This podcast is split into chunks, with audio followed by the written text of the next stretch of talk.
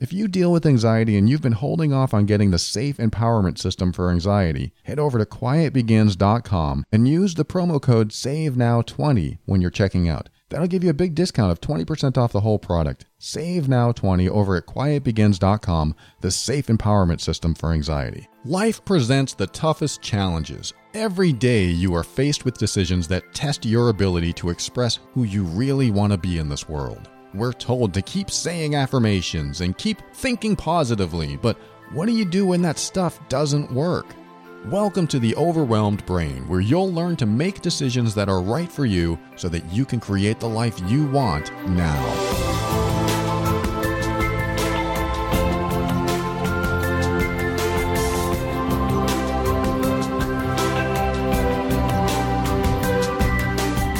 Hello and welcome to the show. My name is Paul Colaianni, and I'm here to help you increase your emotional intelligence so that you can avoid dysfunction, handle toxic situations with grace and ease, and show up as your authentic self. Everything I talk about on this show is my personal opinion and is meant for informational and educational purposes only. Always consult a medical or psychological professional before making any changes that could affect your physical or mental health. Well, I hope you're surviving the holidays if you're celebrating the holidays and uh, if you're listening to this when it comes out. If you're not and it's the middle of June, um, then I hope you survive that too. I want you to get through anything that comes your way. That's why I created this show to teach you what I've learned over the years, not only personally through my own history, through my own semi traumatic past, through my own failures in my relationships and of course everything I've learned. And I think a lot of us would do that is once we failed at something, we want to learn how not to fail at it again. So we learn everything we can about it. It's similar, but not so much in a way where uh, I would compare apples to apples here, uh, to when someone gets uh, a disease and they are battling the disease. So what they do is they want to learn everything about that disease because the more you know, the more prepared you are, and the more you can prepare for the future, the more you can figure out maybe there's something else that you can do to battle this disease or heal yourself or whatever it takes to get through it. And plus, when you do your research, you realize, oh, I'm not so alone in this. Because the people who are experiencing what I'm experiencing have gone through it too, and now I don't feel so isolated and alone. And I think this works with emotional stuff too. You know, this is the emotional intelligence show. So, what do we do? We try to increase our levels of emotional intelligence. And what does that mean? That means a lot of things, but emotionally, it's nice to be prepared for what can happen and what will probably happen, and uh, how we handle ourselves and others when we are emotionally triggered or challenged. When something big happens in our life, how do we handle it? What do we do next?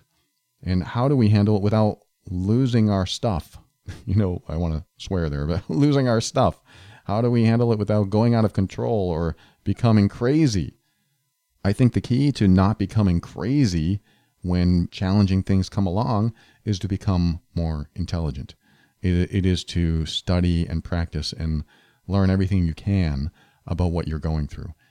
Uh, so when you think about celebrities, for example, who get a disease or something, know, you know, awful happens to them, and then they go on a crusade, learning all they can about that thing, and then they share it with the world. And sometimes they open charities, and sometimes they come up with donations for people that are studying the same thing, like how to fight cancer and how to fight lupus and Lou Gehrig's disease and all these diseases.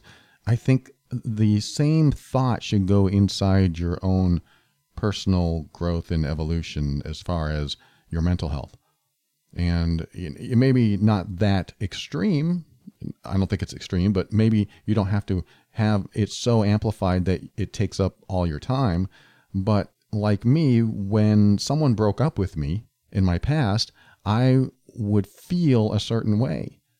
And the obvious observation is well, you feel a certain way because they broke up with you, so it hurts.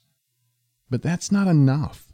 I, I don't think it's enough to just say, well, it hurts and it's obvious why it hurts. In fact, I hate that answer. I really do because I want to know why it hurts. Why does it hurt? Why does it hurt when someone breaks up with us? I don't know. I mean, I didn't know at the time, but what I did when I didn't know was try to figure out why it hurts. Do you realize this is the key to happiness? I mean, okay, don't quote me on that. I just think that there is a huge step in your mental health when you can figure out why something hurts. Doesn't mean it won't hurt, and it doesn't mean you won't experience it again, but it can be a huge step forward when you find out the origin of the pain, um, you know, mentally or emotionally speaking. And what I mean by that is that what I did was do a lot of reflection, a lot of introspection, and then a lot of work, a lot of studying and learning and understanding human behavior and psychology, trying to figure out why certain things hurt. Why does this emotion feel bad?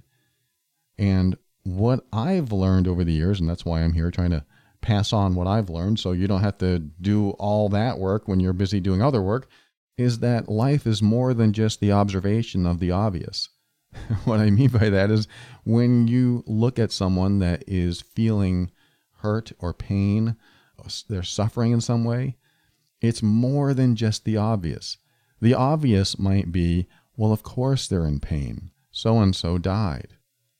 That's obvious. I mean, we all know the obvious. What's not so obvious is why are they feeling pain? And somebody might be listening right now and say, that's the stupidest thing I've ever heard because they're feeling pain because there's a loss. And I understand that too. Well, of course, you're going to miss that person. That's obvious as well. So, you know, I'm not trying to be insensitive about this. I'm just trying to help you critically think about suffering and pain in your own life. Just like the celebrity who gets a disease, who opens a charity, who donates millions to that charity just to further research the disease, they learn everything they can about what they have. And I think that kind of motivation and enthusiasm to learn everything you can about what you're going through helps you get through it and helps you realize that maybe you're looking not necessarily in the right place. So, what I mean by that is when you experience, for example, in this case, loss, the loss of someone in your life, the obvious observation is you know that person's not going to be in your life anymore, and that hurts. It feels painful. You know, I, I haven't overcome this. This the pain is real. So no matter how much you learn about it, the pain will be real because you will miss the person. But I think going the extra step and asking yourself, well, why is there pain associated with that? And then you start uncovering things about yourself. In fact, I like to ask myself questions when this happens. So, okay, so and so died. In fact, I had a friend that died a few weeks ago. She's a wonderful person and she touched so many lives and so many hearts. So I definitely experienced the pain of loss. But as I've gone through the years, learning to understand what loss is about for me, it has helped me deal with the loss. Watching this friend pass, almost literally watching this friend pass, unfortunately, but she's out of pain now. Uh, watching her go uh, was painful to me. I was in the moment, it was visceral and it was sad, and a, a lot of other people were around too, and it was all we were all sad. And when she left, it was another sad moment. And it was hurtful, it was painful, of not knowing that we weren't going to ever see her again. At least as far as I know how life works, we're probably not going to run into each other in this existence again.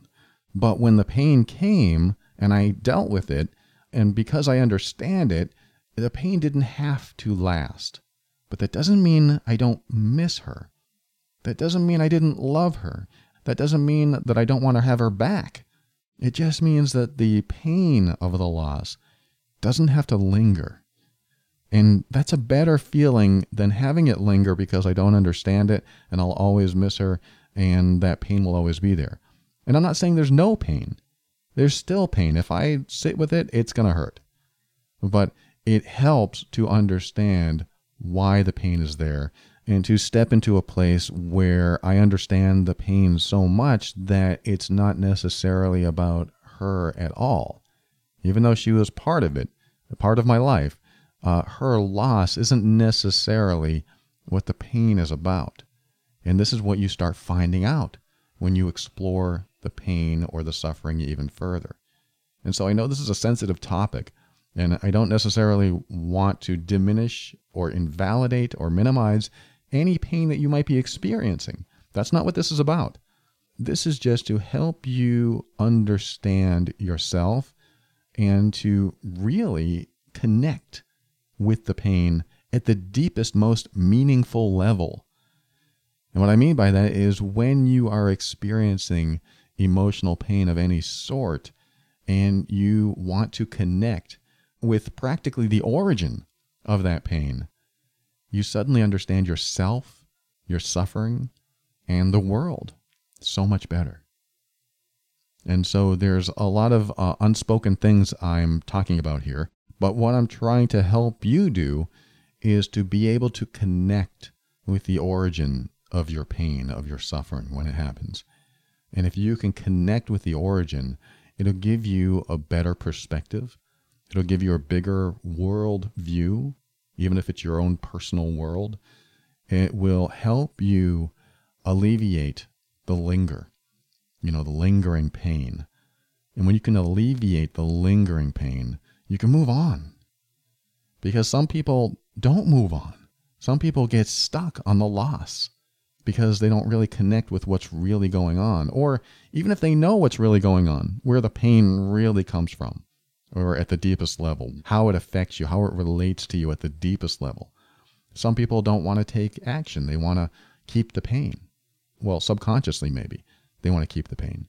As if saying that if I don't feel pain, then my relationship with the person that I lost is meaningless. Or I'm treating that person that I lost uh, as unimportant or insignificant because I have no pain. And I have to say this you don't have to hold on to pain and also experience loss. I mean, I don't want to tell you that you are going to be pain free, but I also want to make sure that you don't hold on to pain just because you think you have to. It shouldn't work that way. Pain is a message, it comes and it goes. It gives you the message so that you can do something with it. It doesn't give you the message and say, Here, I want to play this message over and over again so that you suffer. I mean, you can hear my emphasis. I'm saying it on purpose because this might be the message that comes to you from your own head, from your own brain, where a message comes and says, I want you to feel this pain and I want you to continue to feel this pain every day from this point on. And I think that's an awful way to live. I don't think you should have to experience pain over and over, the same message over and over again. You shouldn't have to experience that repeatedly. I think pain is a great message. It comes and it should go. Now, I'm not talking about physical pain. There are physical issues. You know, we talked about disease. Where you can hurt yourself, and that could be physically painful. I'm talking about the emotional pain. But should you have to put yourself through this true suffering? And the answer is no. You shouldn't have to put yourself through this true suffering. Now, uh, there is a caveat to this.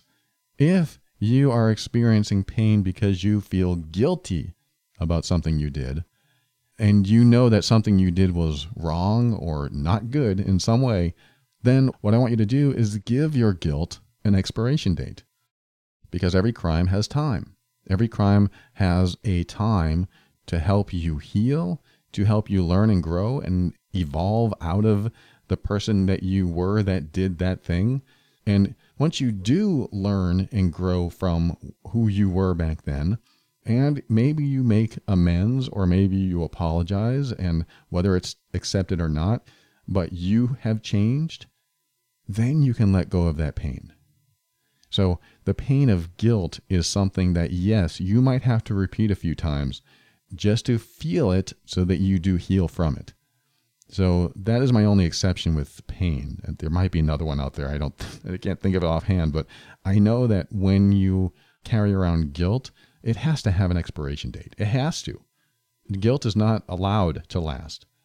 Guilt is also a message. Guilt is saying, you did something You feel bad for it. So now you need to do something else so that you can start feeling good inside yourself again. Now, this is only valid guilt. Sometimes there's invalid guilt. Sometimes you do things that aren't wrong, that aren't bad, but somebody took it as bad and blamed you, and then you feel guilty even though you did the right thing. That's a different kind of guilt and probably for a different show, but you need to make sure that your guilt is valid. Oh, yeah, I, I messed up. There's some valid guilt, right? I messed up. I shouldn't have done that, and I'm so sorry for what I did and I need to work on myself so I don't do that ever again. I don't have that kind of thought process that goes on ever again. So I might need to be reminded of this guilt pain until I feel really good that I've grown beyond it and I won't do it ever again. Because the guilt is allowed to go away. When you know in your heart that you would never, ever do that again, whatever you did, the guilt is allowed to go away then. You know in your heart that you would never, ever do it again, and you feel bad that you did it, and you feel bad about what you did to that other person. When that exists, the guilt is allowed to go away. So I'm just throwing that in there. That's the caveat is that the emotional pain comes and it's a message and you do something with it and you might have to feel it for a little bit. Um, oh, I thought of another caveat grieving. Grieving might need some time. You might need reminders of the grieving. So I was talking about loss, but grieving doesn't have to last either. The process of grieving involves several stages. But when it comes to like so you lost somebody yesterday, you might have to feel that pain for a few days or a few weeks or longer. Some people want to feel the pain longer, but this is what, what I'm talking about today is that you don't have to. You can choose to. I don't want to take that away from you. If you want to feel that pain and it's associated with all the memories and uh, the good times and there's you know things there that's okay too. I don't want to take anything away that you're utilizing and it helps. But if it hurts all the time and you don't want it to hurt and you have that lingering pain it's time to dig. It's time to explore. It's time to figure out what that pain really means. And so when we come back i'm just going to give you some questions to help you explore that pain. I've done similar episodes in the past. It's sort of like um, drilling down. I call it the drill down technique. So if you've been listening a while, you might hear some things that you've heard before. But I think these are important to go over again, and I'm going to add some new ones, and that will help you connect at the deeper level so that you understand where the pain is originating, why you have it, and maybe even what you can do about it. Because once you know something, once you know the why, it's helpful to know the what next. So the why that leads to the what next that's the bridge you might need to cross in order for the emotional pain to stop lingering. So, this might be good information. If you're looking for something like this, stick around and we'll be right back and we'll talk about that after this.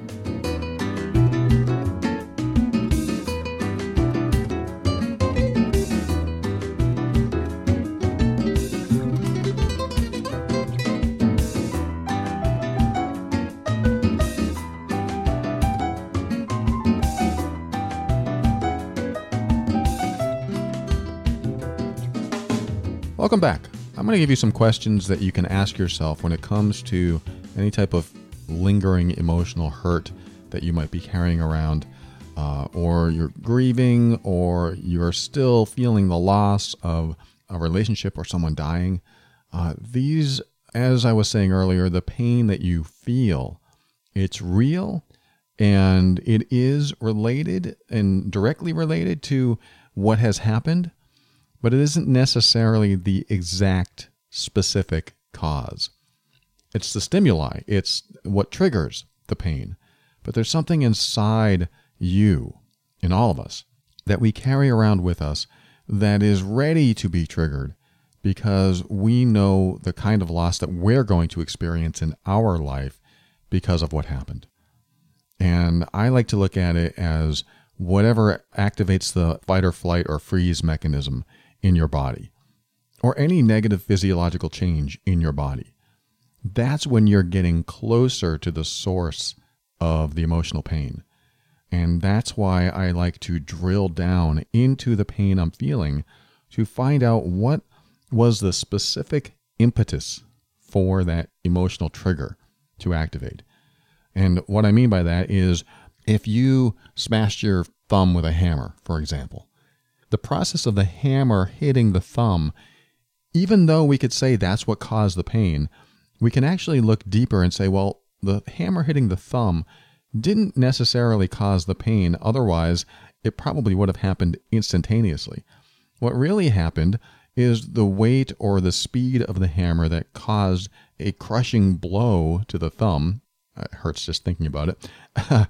activated the nerve endings. The nerve endings sent a signal to the brain, and the brain interpreted that as something to avoid or not do again and said, Hey, this hurts. I'm going to cause you to feel pain. Now, I know I'm messing up the science there. Other people much smarter than me are yelling at their podcast players right now saying, You got it all wrong. but you get the point. There's a message that goes from the point of impact to the brain, and the brain signals for there to be pain for protection, for self protection, and to remind you never to do that again. So, you know, I'm simplifying pain here, but I believe that is one of the reasons we have pain to remind us to never do it again. And I have also seen evidence that pain is a brain thing because you can be hypnotized before you go to the dentist and not feel the pain of uh, dentist work in your mouth. If you can get through that through hypnosis, then your mind can control the pain signals.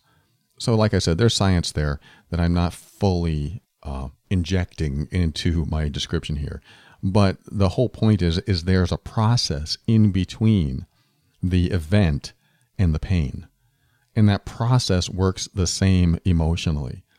So when someone leaves you and you have this feeling that comes over you, and there's sad and loss and maybe anger and upset, that isn't the direct correlation of cause and effect. The direct correlation will be that person left, which made me think. So there's one step in between the event and the pain. It made me think that I'm never going to see this person again, or I am afraid that I'll never see this person again, or something else that upsets the person thinking about this. And so that first step is the thought. And the next step might be well, if I don't see that person again, what am I going to do knowing that they're not coming back? And so there's a second thought, still not necessarily a direct correlation between the event and pain, but it's along the process, this chain of events that happens in between the original event and the pain. And so the next thought might be if they're not there, I'm going to feel that sense of loss. And so that third thing gets closer to the pain, maybe a direct correlation, but still the question might be well, why are you experiencing a sadness because of loss? And this is where you try to move beyond what's obvious. Well, it's obvious they're not there, so I'll be sad. Yeah, but why are you sad? Why specifically? And so, what I'm going to do before we dive into that too much, I'm going to give you a series of questions that you can ask yourself so that you can dive into your own pain or lingering emotions that are still inside you. I'm going to give you these questions so that you can reflect and introspect. And everything I was talking about when I would go through loss, I would reflect and introspect and learn as much as I can about what I was going through so that I understood it better and it helped me heal faster because I no longer held on to the idea that their loss means I'll be unhappy. Because by holding on to that idea, like if you said, I'll never be happy without them, you're holding on to such a surface level thought that really isn't directly connected to the pain. It is connected, but it's not connected to the pain. So if someone leaves you or dies, that event doesn't send the signals to your brain to feel pain. That event is the trigger for thoughts that trigger feelings and trigger other thoughts and trigger what you will lose in your life without that person, which is all inside you. That doesn't make it easier. It just helps you be a better critical thinker about your emotions, not so that you don't experience them, but you experience them in a different way that helps you heal faster, which I think is important. So, without further delay, I'm going to go over these questions that you can ask yourself when you are feeling emotional pain so that you can dive into it, get to the bottom of it, understand it, break it apart, just to get to a point where you can start feeling better inside. Some pain doesn't go away, I won't sugarcoat it, but it can decrease, it can lower in intensity, and you can live your life happier. I'm not saying you'll be the happiest person in the world, but you'll be happier than you were if you allow yourself to dive into this pain. So let me go over these questions and I'll give a brief explanation of each. Number 1. Ask yourself, what is this pain and or suffering about? I mean, I'll just call it pain from now on, but if you're suffering or in any type of emotional pain, ask yourself, what is this pain about?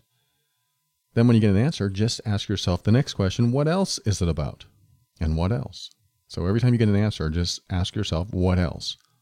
This starts to loosen up the belief that the pain has a single source, a single cause, and that can be helpful. I mean, eventually you'll find that it probably does have a single cause, but to be able to break it down like this helps you open that box that might be closed. In other words, open your mind a little bit to more.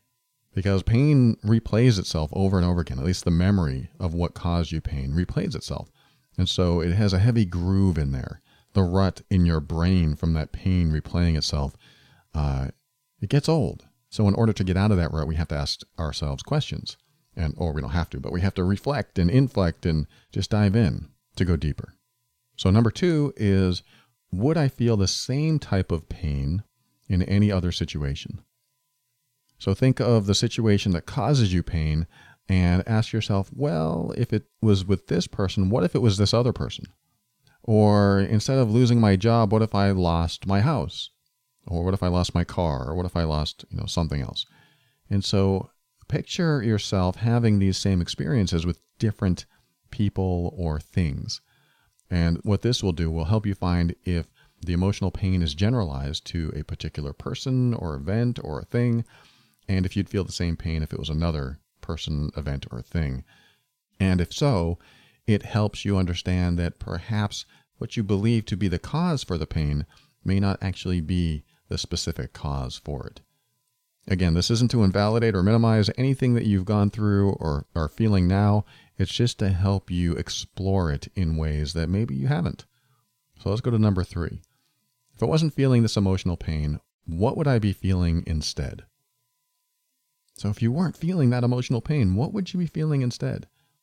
That might sound like a dumb or obvious question, but this will help you determine if there's another feeling, positive or negative, that you're trying to avoid. And that's important because if you say, well, if I wasn't feeling sadness, I'd probably feel angry. You might. You might have one emotion covering another so you don't have to feel the next one. Or if I wasn't feeling sadness, I might feel happy. And you may not like that either because if you're happy, then what does that mean? You don't really miss the person or you're not really suffering anymore. And if people don't see you suffering, they might ask you why. This is where you start to give yourself permission to feel other things you may not be ready yet. The pain might still be too fresh. And if that's the case, then perhaps this process will be better off in a month or two. But giving yourself permission to explore this and break it apart and open the box so you can be more open minded and maybe even take a step toward being free of any pain that you're holding on to is much better than continuing to hold on to it when you don't need to. All right, so that was number three. Number four is asking yourself, what is this emotional pain really about? Now, this gives you a chance to come up with the answer on your own. So, I could tell you about the example of the car crash. You know, I totaled my car and I'm really angry. And there were several steps to get to that anger that I was probably very subconscious of. I didn't know they were in there. I was just angry that I had a totaled car. And I knew that I'm going to have to buy another one or go through insurance. Yeah, there were other things associated with that.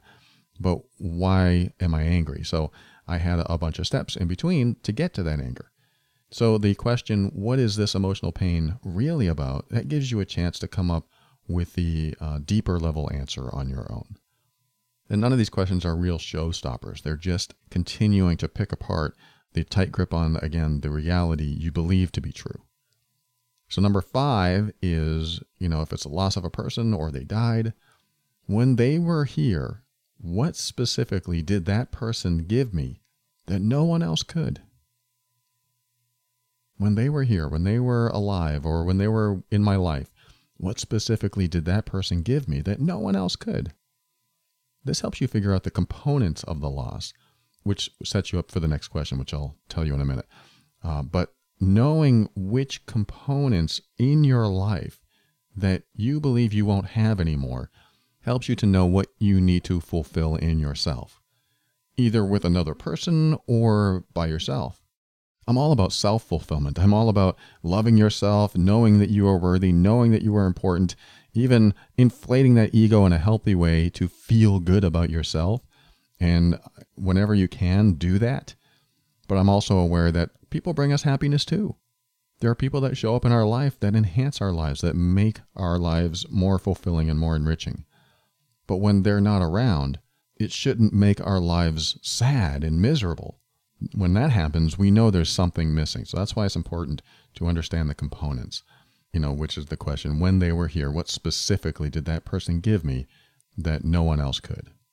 Now, number six is if someone came along and gave me those exact same components that I am now missing, or at least in lack of, but they gave me those components and even more, and maybe even better, would the loss be as painful?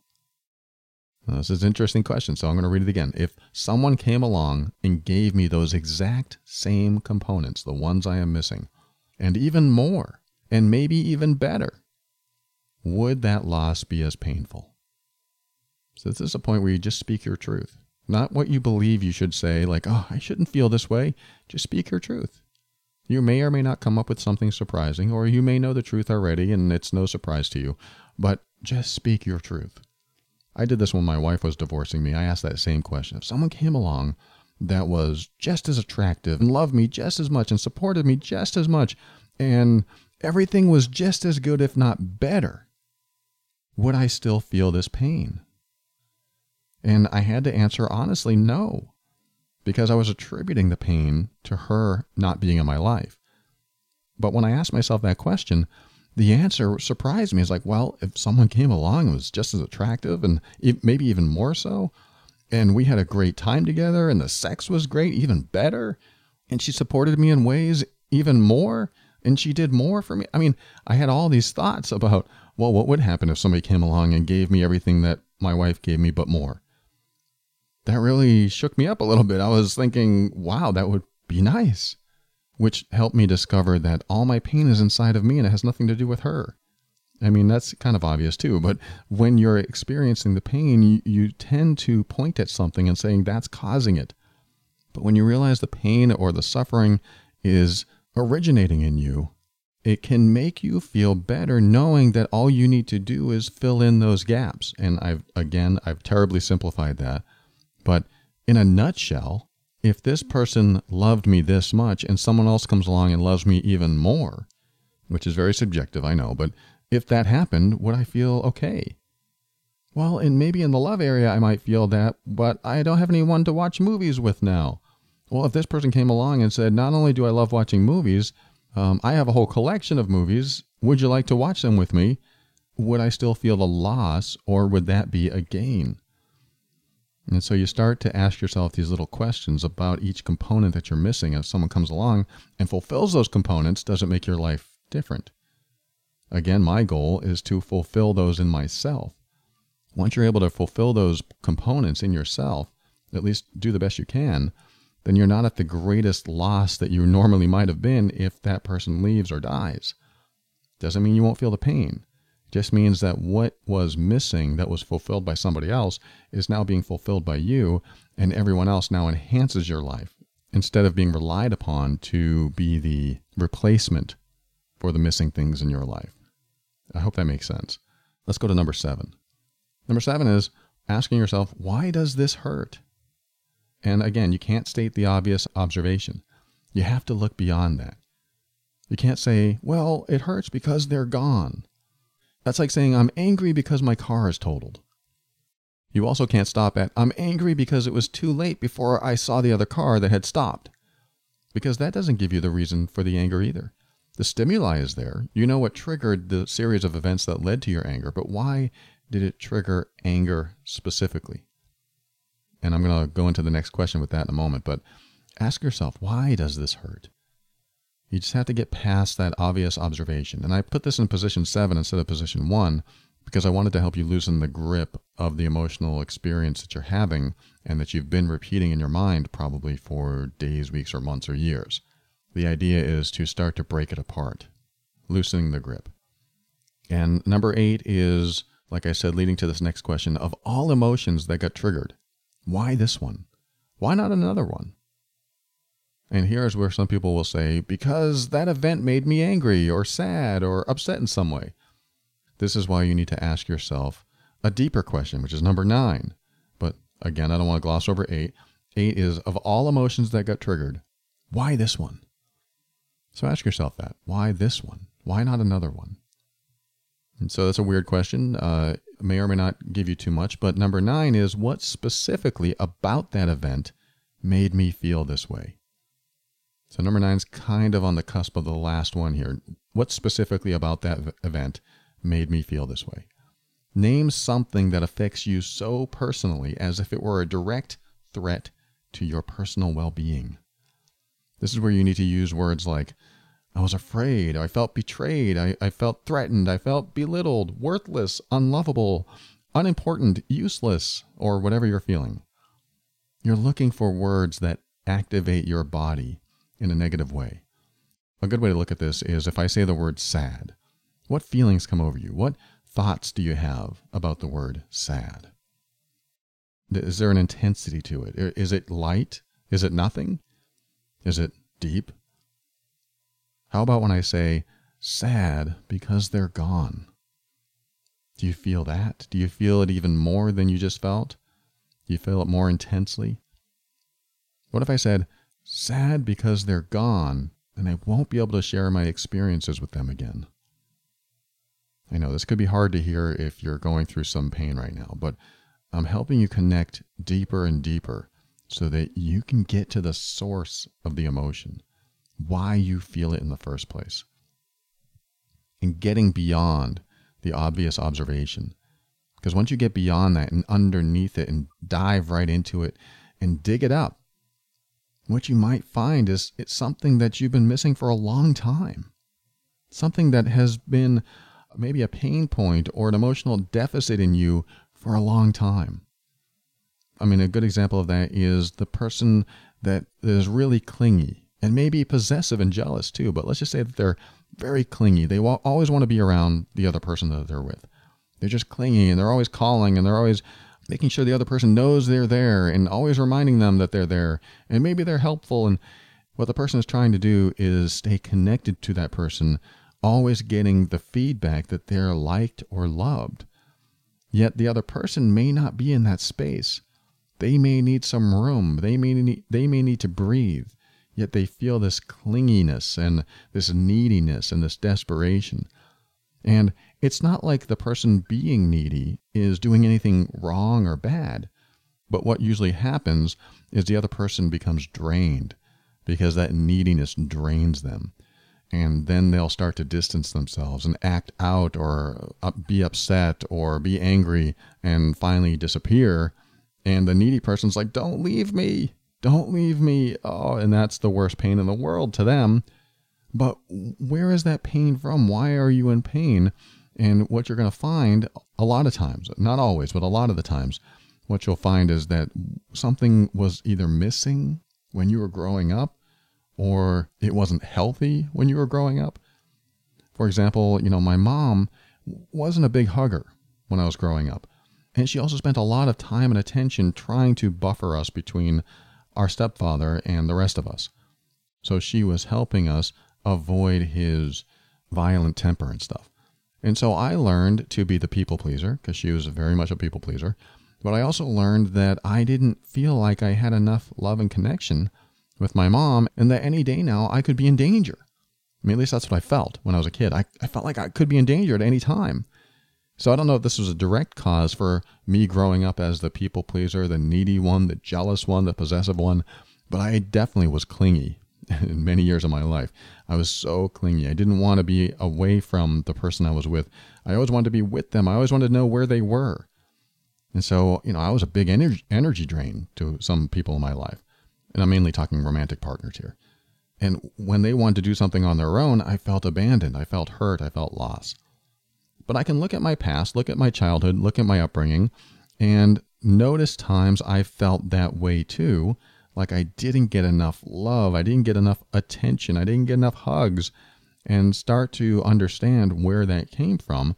and also start to learn how to fulfill that in myself, which is the goal. Like I said, the, the goal, in my opinion, is to fulfill all these things in yourself so nobody else is relied upon or responsible to do it for you.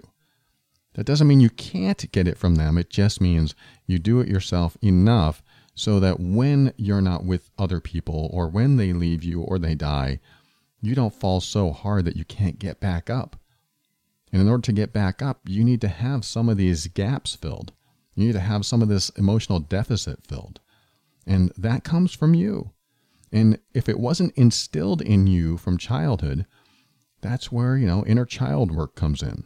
How much you know about that, but every now and then I'll talk about the inner child where I'll visit the child version of me inside my mind and ask him, What do you need? What didn't you get enough of? You know, I don't think I'd ask him that specific question, but I'll just see him either playing or sitting and I'll ask him questions. How's it going? What do you need? Are you happy? And see what he says. And then when he tells me something that's upsetting him or something that might be missing, I will do my best to fulfill that. If he needs a hug, I'll give him a hug. I don't do that too often anymore, but I used to do this a lot because I was missing so much. I was missing so much of my childhood that growing up and not having it, I didn't know how to act around others. I just reached out to them and tried to get fulfilled by them. My point is, there's a lot that we learn growing up that we take into our adult relationships and we look for from others when others may not be in the same space. You may not always be with a 100% giver if you're a 100% needy person.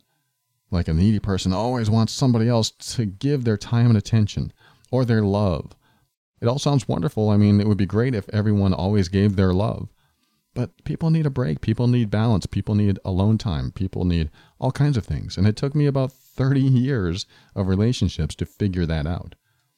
And when I finally figured out, oh, when you go out with your friends, it's not that you're abandoning me, it's that you want to balance your life and have happiness. And I'm not the only source of that happiness, which I used to believe that you were the only source of my happiness.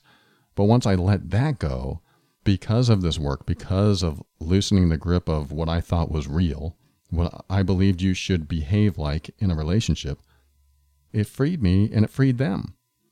And when people feel free to be themselves around you without any feeling of control or neediness or energy drain, they're going to want to be around you more. And you end up getting what you originally wanted anyway. Because people love to feel free around the people they love.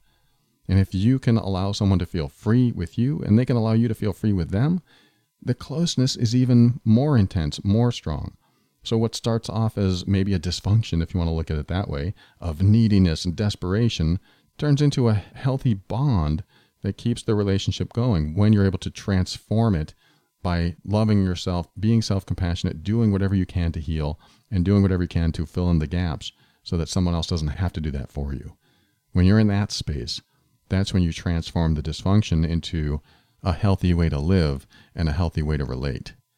In my opinion, I'm sure there's all kinds of avenues we can explore there, but I think you get the gist. And my whole point with this episode is to help you explore your uh, inner turmoil or inner emotional pain and unpack it enough so that it loosens its grip on you. Because when you're carrying around something that you no longer want to carry around, or you're grieving, or you're holding on to guilt, or whatever it is, breaking it apart and understanding its true nature, its true source, its true message for you helps you get out of the funk. It helps you get into a better space so that you can move forward and not only have a more fulfilling life, but have people around you be more fulfilled. And if you have any desire to see people around you more fulfilled, the best way you can do that is to start fulfilling yourself, is to start healing and learning about yourself and growing inside and doing whatever you can to address the negativity, address the pain, address the suffering, and fill in the gaps that you need to fill in. And I know it can be a journey. I know it can be a hard journey. But try not to deny it, try not to avoid it. Just dive right into it and see what's under there. See what else you're holding on to. When I do this kind of stuff, I always find some sort of thing that happened in the past and point my finger and say, oh, so if that didn't happen, I wouldn't have done this today. Not that I'm blaming the past, but that it helps me associate and get me out of today saying, well, it's not their fault that I feel this way. It's my fault I feel this way because I haven't addressed that pain yet. I'm carrying that pain from when I was six years old. But them leaving triggered that pain, and now I'm diving in to find out what it's all about. So that's what these questions are for. When you can identify the specific, deepest level reason that causes your body to feel bad, I think you're close to the source. If that didn't make sense, when you feel emotional pain or suffering, your body usually feels bad along with it. It, it is the signal. It's like, oh, I feel sad about that. When you feel sad, your body's going to feel it. It doesn't just happen in your brain. That would be a lot easier. Your body usually feels it. Your body is the indicator. Your body is the transport for the messages that come your way. And the body is a good gauge for you when you are working on increasing your emotional intelligence so that the suffering can be decreased and you can feel more enlightened, more enriched, and less weighed down by any negativity that you might be holding on to. When we come back, I'm going to say my thank yous and some goodbyes and my final words about perhaps what you can do when you're close to the origin of the pain. When you finally discover, oh, there's the origin, uh, now what? what do I do with this information? We'll be right back. We'll talk about that in a minute.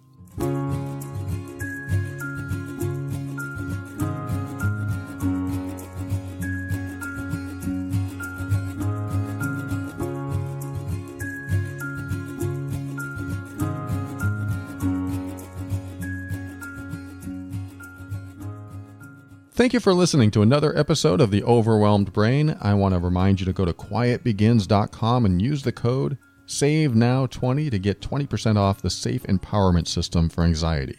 Get the discount while it lasts over at quietbegins.com. And I want to thank anyone who's supporting this show through the Patron program over at patron.theoverwhelmedbrain.com. I am so grateful. If you found value in the show and you want to show your support, head over to patron.theoverwhelmedbrain.com and you can choose to do a monthly donation or a single donation. And of course, if you join the program, you'll receive all the membership perks as well. Being in the patron program, you get private episodes, private workbooks, and worksheets, and a um, bunch of goodies in there that you can go through to help with your personal development and emotional evolution. Patron.theoverwhelmedbrain.com. And speaking of loss, sometimes you can experience loss while you're in a relationship with someone because there's just a disconnect. There's an emotional disconnect or an emotional detachment. And that can feel like grieving the end of a relationship as well, even though the person's still there. This could be a sign that love is waning, or it could be something deeper. It could be something that you need to explore. And if you don't know what's causing it, maybe you'll get some insight over at loveandabuse.com. Loveandabuse.com is where I have another podcast where I talk about difficult relationships and the emotional abuse that can occur in relationships and all kinds of things control and manipulation, coercion that will help you understand maybe what's going on in your relationship as well. So head over to loveandabuse.com if you're having a challenge in your relationship. And finally, I'd like to thank Kevin MacLeod of Incompetech.com for some of the music transitions in the overwhelmed brain. Now, what I want to talk about during the what they call the outro here is what do you do when you're close to the origin of the pain? Let's just say that okay, I figured out that my mom never hugged me when I was younger, and that causes me to be super dependent and uh, jealous and possessive and clingy, or one or all of the above. What do I do with it? How do I change? I think the goal is to, like I said earlier, fulfill in you what, what can't be fulfilled by others any longer. And I don't just mean the people in your life today, I mean those you knew when you were a child whether it's your parents, your brothers and sisters, friends, family, whoever it was, that you were looking for something for them to give either more of or any of. You got to find ways to fulfill that in yourself. Not that that's the only solution, but that's one of the, I shouldn't say this, easier solutions because it can be hard to find a solution for something that you're missing in your life because a lot of us tend to look outside ourselves. We're looking at therapy. We're looking at our best friend to give us the best information they possibly can. We're looking at our partners and our relationships and our fr- other friends and family to fulfill us in ways that we feel are lacking or missing.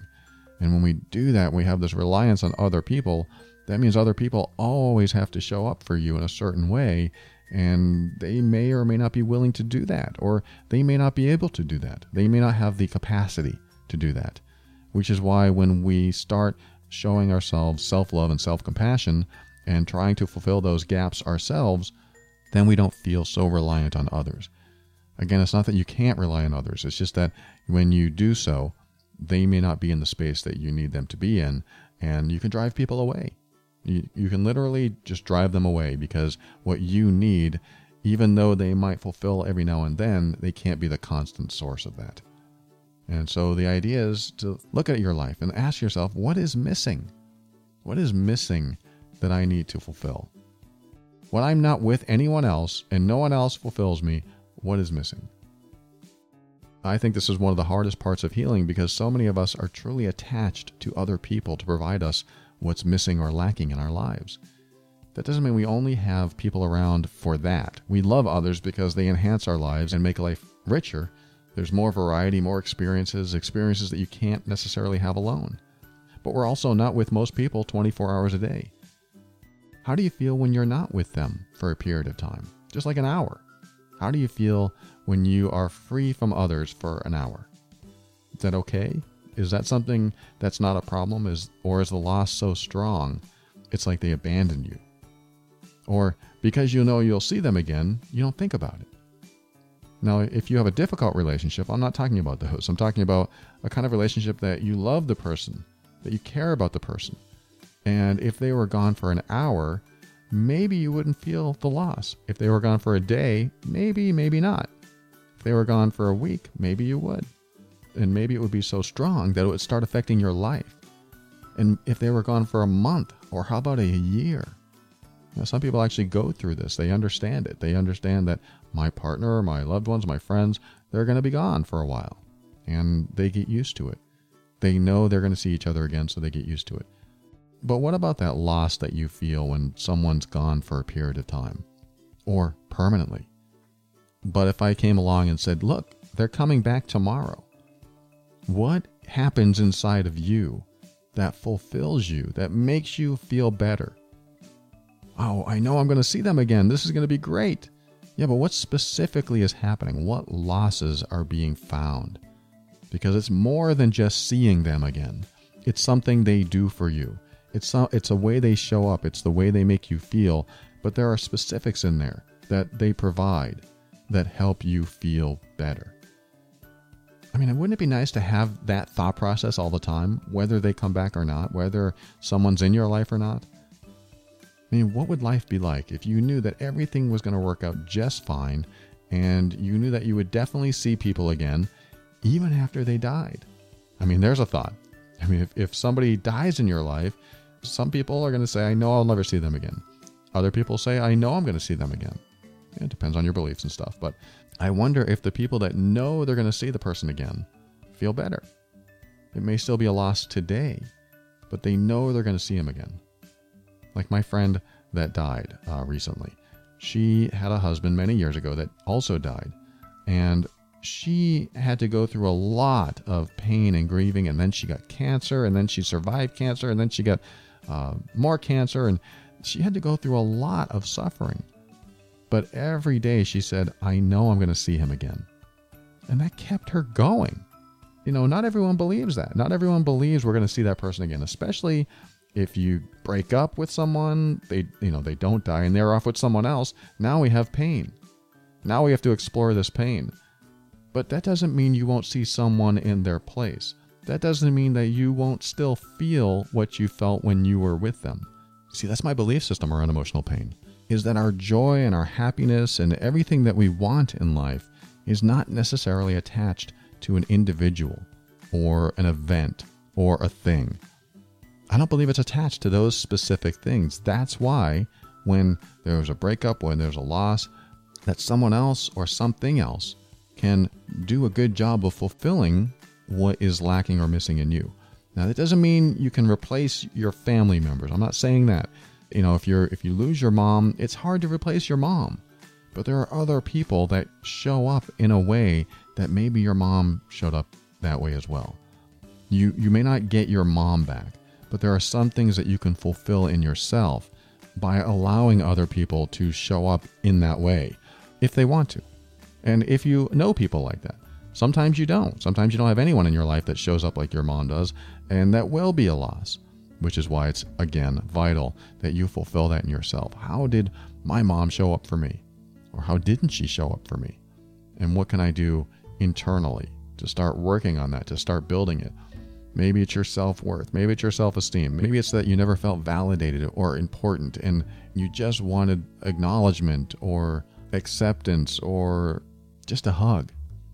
Sometimes we have to do that for ourselves. That's why I like to inflate your ego in a healthy way. I know I mentioned that earlier, but I have episodes where I talk about inflating your ego in a healthy way. I think that's important. That helps fill in the gaps. That helps increase what you're lacking in.